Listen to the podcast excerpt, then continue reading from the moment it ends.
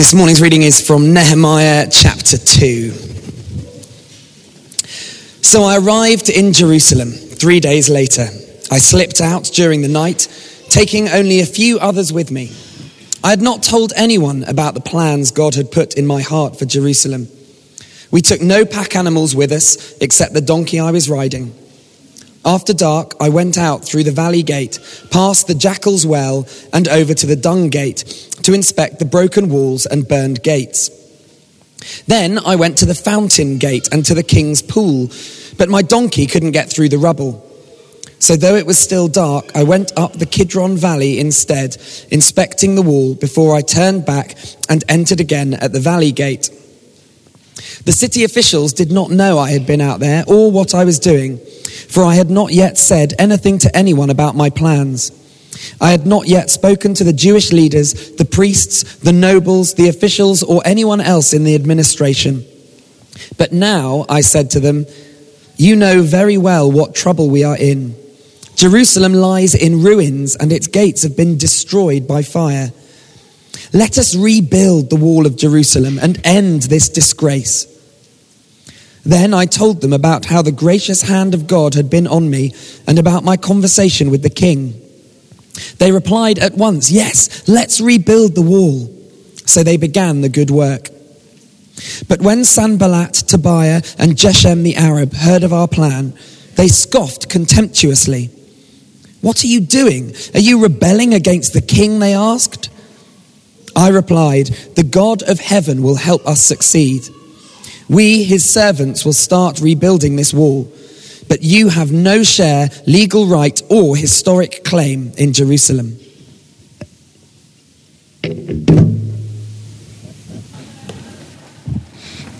Thank you, Ollie. Let's pray. Lord Jesus, thank you for this word. Thank you for this church. Thank you, Lord, for all that you are doing in our midst, both now and the plans that you have for our future. Lord, as we turn to this word, we pray you'd encourage us Help us to join in with what you're doing and remind us today, Lord, of your strength and your purposes in Jesus' name. Amen. Good morning. My name's Evan, for those of you who don't know me. Uh, it's good to be with you. Um, I have got the joyful task of talking to you about this passage from Jeremiah. Last, what did I say? Uh, something Maya, I don't know. Yeah, Nehemiah, well done. Thank you. Just testing. Last week, Claire talked to us about, was it Nehemiah? Yeah, excellent. Uh, about praying and praying and praying again. And today we're talking about we're doing this. We've got to the point of the story uh, where Nehemiah is going to crack on with his plans. So we're going to have, be having a think about that. But first, I do need to do a bit of uh, background work. I can't see the screen. So have we got a screen? Here we go. So I want to do a bit of background. I missed Ron's talk from a couple of weeks ago, so I don't know how much of this he's told you. Uh, but we're going back in time. This setting, this book, is from around about 450 BC. So, doing a bit of maths, very rough, missing a few years here and there. It's about two and a half thousand years ago. So, it's a long time ago. Anyone around then? No. And so it's a long time ago in a land far, far away with people with very strange names. So last week, Claire uh, was very excited about getting Artaxerxes right. It's very impressive. I've been practicing that all week as well. Lots of peculiar names in the book of Nehemiah uh, because they're from a culture that's totally alien to us. Languages, places, times, a long way removed from Sunbury in 2017. But something that's really important, or really interesting at least, is that when you listen to scholars and read books by clever people about Old Testament stuff, they're always arguing about who wrote this and who wrote that, and whether the name of this book actually belongs to a person who really existed, and so on. With Nehemiah, one of the interesting things, at least it's interesting to me, is that scholars are universally agreed that there was really a bloke called Nehemiah. And that this bloke called Nehemiah really wrote this book called Nehemiah. I don't know why they particularly agree on Nehemiah, but they do. So it's good news for Nehemiah. He really existed. I happen to think that all the guys we read about in here really existed, but at least the scholars are with us. Let's move on. Now, this story isn't set in some settled, peaceful time. This story comes at the end of a, a rubbish time for the people of God. And I want to give you a bit of a, a quick overview. I'm going to miss out loads of chunks and probably get some stuff muddled up. But at this point in the story of the people of God, things have really gone south for them. It's not been good news. Let's go right back in time. Beginning of the Bible, God creates the Garden of Eden and Adam and Eve, and everything's lovely, and then they stuff it all up. They get kicked out. There's people like Abraham knocking around and Noah. Do you remember that? Noah's story, the ark, the flood, the animals.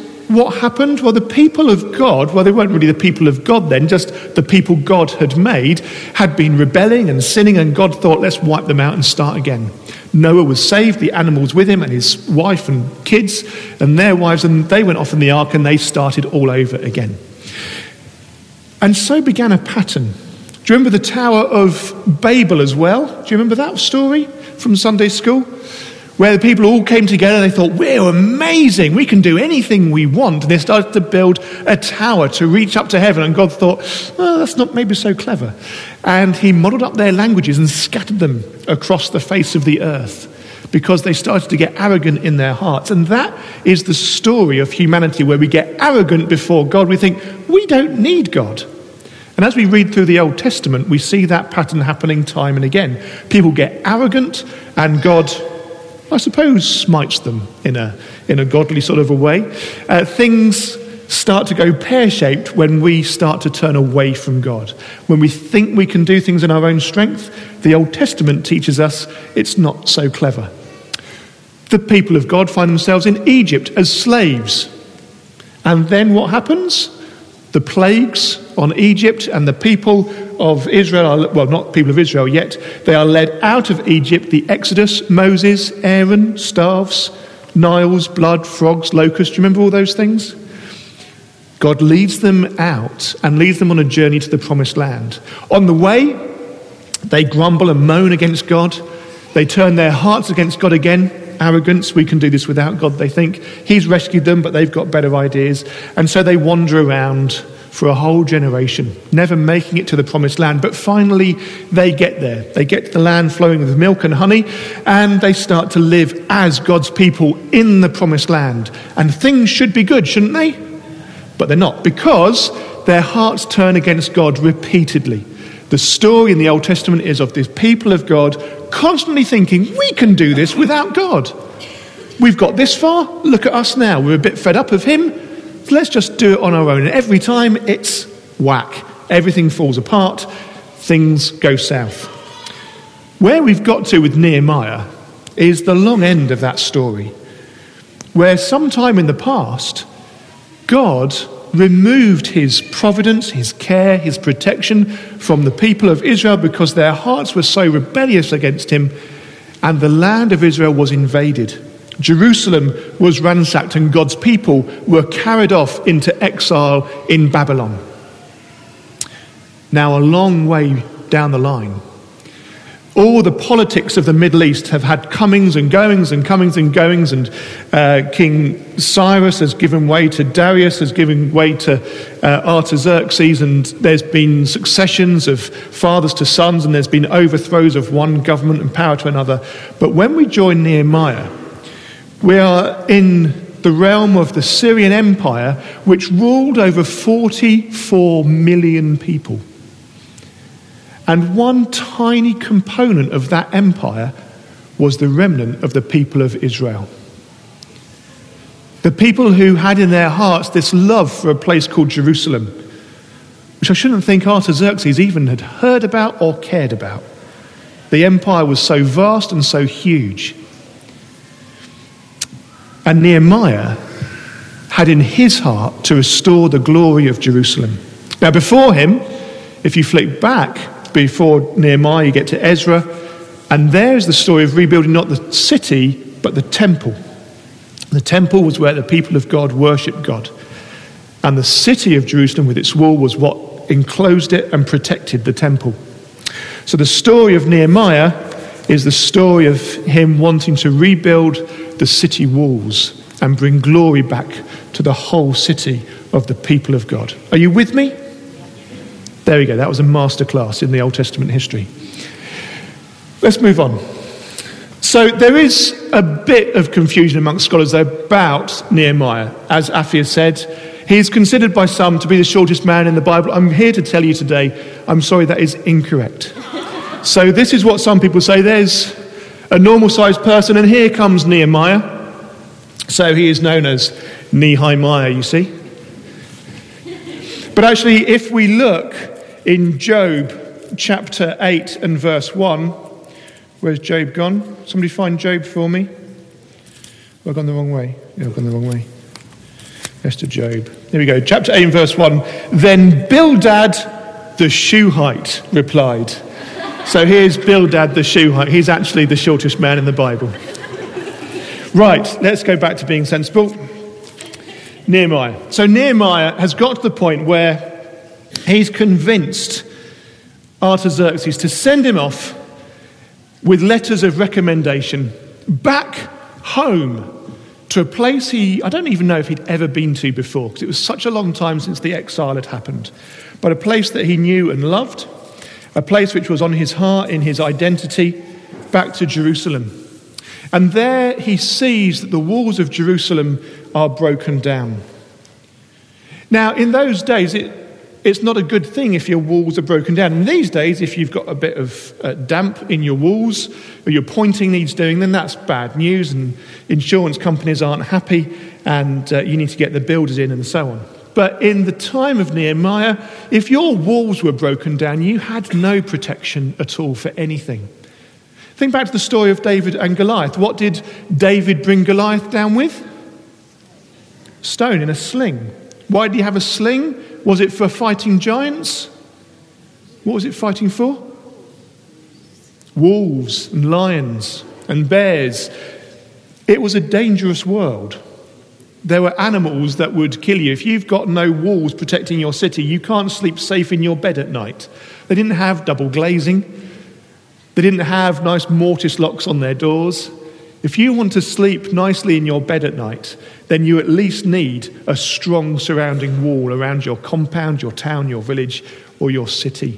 If you want to stop the other nations, clans, people who aren't the people of God, people who want your patch of land, want your hilltop, want your farms, want your wealth, then you need city walls to protect yourself. There were no police forces, there was no UN, there was no, uh, no law and order. It was kill or be killed. You needed walls for a city to thrive. If you don't put in the work in the protective foundations of where you want to live, then you will not live there. You will not succeed, you will not grow, you will not prosper. The walls were vital to the future of Jerusalem. And so Nehemiah says, Come on, let's go and rebuild. Who does he go and rebuild with? Have any of you got Bibles? Could I ask folks at the back, would you mind bringing some Bibles out to people? Because I really do want you to have a look at some stuff with me if possible. Sorry, I should have said this at the beginning, that would have been really helpful. I'm going to uh, flick forwards to Nehemiah uh, 7. We're not going to be looking, we're not looking at Nehemiah 7 in this course of talks, are we, Claire? No. So, giving you a sneak peek of what happens next. This is one of the lists in the Old Testament. If you read through the Old Testament, you will often come across lists of names and places and things. And if you're a normal person, then you will flick past those lists because they're very boring to read. This is one of those lists in Nehemiah chapter 7. Uh, and this is who Nehemiah was refilling, repopulating, repurposing Jerusalem with. It says, The list of the men of Israel. This is verse 7 of Nehemiah 7, and then into verse 8. The descendants of Parosh, 2,172, of Shephatiah, 372. I'm not going to read all all of them, don't worry. Of Arah, 652. Of Pahath Moab, 2,818. Of Elam, 1,254. Of Zattu, if you're ever looking for baby names, by the way, there's some really good options in the Old Testament. I wasn't allowed Methuselah for any of my children. Of Zattu, 845. And so it goes on. To give you ballpark on the figures, some of those are in the hundreds, some are just into the thousands, and some of them are in the tens when we're looking at the names. Now, if you've got Bibles, flick back with me to 1 Chronicles. 1 Chronicles is in many ways one of the most boring books in the Bible because of its preponderance of lists. Many, many lists. If you like lists, if you're an accountant, you like Numbers, then you will like Chronicles. So we're going back in time to happier days. So 1 Chronicles chapter 6. This is just for comparison. I'm not going to read all of these out, but just from the tribe of Levi, the sons of Levi, Gershon and Kohath and Merari, the sons of Kohath, Amram, Izhar. I've got a friend called Izhar in, in Israel, actually, Hebron and Uzziel. And so it goes on. There's lists of lists of names after names of generation after generation of the Levites in the temple. And the temple musicians, if you check, click to uh, chapter 6, verse 31, these are the men David put in charge of the music in the house of the Lord after the ark came to rest there. They ministered with music before the tabernacle, the tent of meeting, until Solomon built the temple of the Lord in Jerusalem. They performed their duties according to the regulations laid down to them. Here are the men who served together with their sons from the Kohathites Heman, and his wife Shira, the musician, the son of Joel, the son of Samuel, the son of Elkanah, the son of uh, Jeroham, and so it goes on. And if we flick now, chapter 7, just starting in chapter 7, the sons of Issachar, Tola, Pua, Jeshub, Shimron, four in all, the sons of Tola, go down just a couple of lines. It says, the descendants of Tola, listed as fighting men in their genealogy, numbered 22,600. That's the number of fighting men just from one family. And I have got page after page of families. The number of fighting men ready to go to war 17,200. That's just from the sons of Bilhan. This is before the exile. Tens, hundreds of thousands of men and women populating the city of Jerusalem. After the exile, Nehemiah, those names, those names and numbers added up to a handful, a remnant, a tiny few number of people. So flip back to Nehemiah with me. And when we join Nehemiah in this story today, we're not up to chapter 7, because in chapter 7, what we're looking at, those names we we're reading out, they were the people that came back from exile after Nehemiah himself had started the work of rebuilding. And so we're in Nehemiah chapter 2, where Nehemiah is on his own. And he's looking at these walls, and there is no one there to help him. But he has a vision he believes in what it can be, he believes in what it should be. He's not looking at a city with teeming streets of people. There isn't a temple full of thousands of musicians. There aren't tens of thousands of fighting men from every family waiting to protect him. There's just him and a donkey and a couple of people in authority with him looking and thinking, wow, no, mate, your big end's gone. Got no hope here. But Nehemiah believes. Why are we looking at this story? Why bother? Why bother to go back two and a half thousand years to a time so far away with people with such strange names, to a history that's been forgotten, a language that's not even spoken? Why bother? We're in 2017 in Sunbury a long way away from Nehemiah. There is a reason why we're looking at this. There's a reason why we need to remember the ups and downs of people in their relationship with God. Because God does stuff. God does stuff. And that's what we're looking at in this story. We're looking at a story not just of Nehemiah. It's not just about Nehemiah doing stuff, we are reminded in this story that even when you are away in exile, when everything's been trashed, when everything has been ruined, don't give up hope because God does stuff.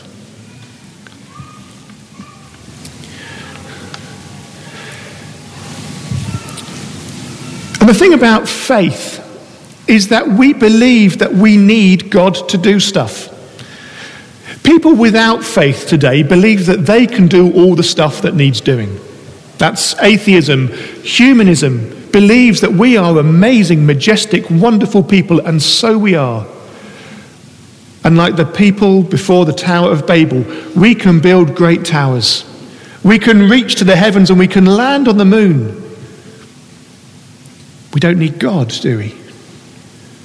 If you're a person of faith, then you think, well, actually, we are quite cool, but God is cooler.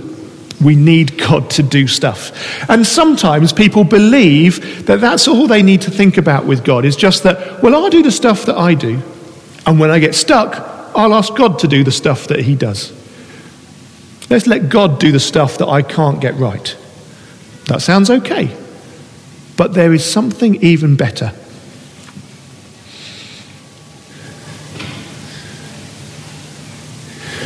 God's people together working as one with God. What if God had a plan of the stuff that he wanted to do? And what if we thought to ourselves, hey, let's do God's stuff with him? Let's not just do the stuff that I would do on my own for myself, according to my plans and my purposes. What if, just for a moment, we thought, Let's get together and let's do the stuff that God is wanting to do. Wow. What would happen then? What would happen if the people of God came together as one and worked hand in hand with God? I think then we could achieve the impossible. Just as Nehemiah achieved the impossible with those walls. Because it wasn't just Nehemiah's idea, it was a passion that God had put on Nehemiah's heart and enabled to happen. I've got no idea what's coming next. That's right. It's not about democracy. Of course, we do know all about walls that get built when democracy is followed. It's not about a dictatorship. Sometimes democracies seem to lead to dictatorships. It's about loving trust. So, Ron has laid out for us this idea about transforming this building. And we don't really know yet what those plans are going to look like. I don't even know if Ron really knows yet what those plans are going to look like. And in this story in Nehemiah, Nehemiah has not shared with the people around him what his plans look like. It says so here. He says, uh, verse 16, chapter 2 of Nehemiah, the officials did not know where I had gone or what I was doing because I was yet, I'd said nothing to the Jews or the priests or nobles or officials or any others who would be doing the work. He had a plan, God given, and he hadn't yet started to share it. Well, Ron has been brought in as the vicar here to lead this church. Claire's been here a while. And she talked last week about how there's been plans and ideas for ages, but there's still stuff unfinished. And there was a, a, sense from some years ago that the time was not right and we had to wait. But now the time is right. What do we do as a community together to move forwards into God's plans? We can talk about it till the cows come home and we'll all have a hundred different ideas of what the right thing to do is. Or we can trust. Not just let Ron be a dictator, because that's not his style, and tell us what's going to happen and that's it. But to pray together. As Claire was saying last week, to pray and pray and pray and trust and trust that the people that God has put in charge to lead are hearing and listening and receiving the details of what God wants us to do. And then to join in together. I've been in so many churches where that's not happened, where someone's got an idea and 20 other people have got 20 other ideas, and, and other people have got half baked ideas, and no one's really interested unless their idea is what happens. That doesn't work. That's horrible. Let's not do that here. Let's talk stuff through, let's thrash stuff through, but when push comes to shove and when we get to the point of saying, let's go, this is where we're going, this is what we're doing, let's just say, I trust, I love, I'm committed, I'm in. Let's go.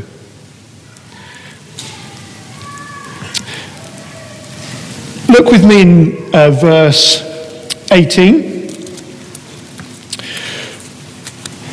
I also told them about the gracious hand of my God on me and what the king had said to me. There's stuff there about the spiritual direction of God and also the practical provision and tick boxes and preparations that are needed. Two things working hand to hand the spiritual and the practical, the political and the divine, working hand in hand. And we need to do that as a church as we move forwards. But this is the really exciting bit. In the NIV version that you've got, it says this They replied, Let us start rebuilding. So they began this good work. It's a really tiny little line which is monumental in what it's saying. Virtually no vision, no detail, just an idea. We need to rebuild. There's no provision, hardly. There's a remnant, and most of those are still far away at this stage. But the few people that Nehemiah had said, okay, let's get to work. In the ESV version, it doesn't say, let's start rebuilding. It says there instead, let us strengthen our hands, or let us ready our hands for what's coming next. And I think it's fantastic that what's been given out of the door today and sent through emails in the last weeks or two, uh, two or three weeks is this skills audit. That for me is about us strengthening our hands, of just saying, okay, who are we? What have we already got? We haven't got an army. We haven't got hundreds of thousands of people. We're just us. But who is us? What does each of us bring? Which tribe, which family do we come from? Are we musicians? Are we fighting men? Are we the artisans? Are we the builders? Are we the planners? Are we the, the administrators? Who are we, each of us? What do we bring to this purpose and this vision? What do we bring to this plan moving forwards? That skills audit is vital for each of us to do because every one of you is hugely valuable. There's only room for one vicar. That's great. That job is covered. Praise God for Ron. But what about you? And you? What about you? What do you bring? Because there's not that many of us, and we've got a lot to do. The skills audit is vital. We need to strengthen, we need to ready our hands for the task that lies ahead. It's not going to be all about us building something, but we need to grow. We need to grow in our ministry, we need to grow in our impact, we need to grow in what we're doing as a church. We've got debt recovery, we've got food banks, we've got worship, we've got life groups. What else do we need to be doing as a church to impact this community? To see kingdom growth as we prepare this building for that growth, for God's purposes. As we strengthen these city walls, it's not just about a wall being built, it's about a community thriving within. It's about growth, sustained, protected, beautiful, life giving growth, generation after generation. It starts with the walls being transformed, but the walls are all about what's happening inside. So, who are you? What do you bring to the table? We're not asking you to do your stuff. We're asking you to bring your stuff and join it in with what God's stuff is going on already. So Nehemiah finishes this passage by saying this I answered them by saying, The God of heaven will give us success. I don't know if you heard at the inauguration speech, but Donald Trump said, And God will protect us. Really? Okay. I don't know about that, but I do know that when people pray humbly, when people offer, like the little boy with his loaves and fishes, saying, Well, I, I can't feed everybody, but this is what I've got. When we listen for God's voice and we wait for an extended period of time, as Claire was saying last week, and we wait for God to say, Now, and we offer, and we're ready, and our hands are prepared, then I do believe that God will give us success. we, his servants, will start rebuilding. As Ron would say, are you all in? I hope so, because I'm here, because I'm excited about what's happening next. And I hope that you will be too. Us together, with God together, in this place. We've got an exciting future. I don't know what it's going to look like, but it begins by rebuilding these walls so that the community within can thrive and grow. Amen.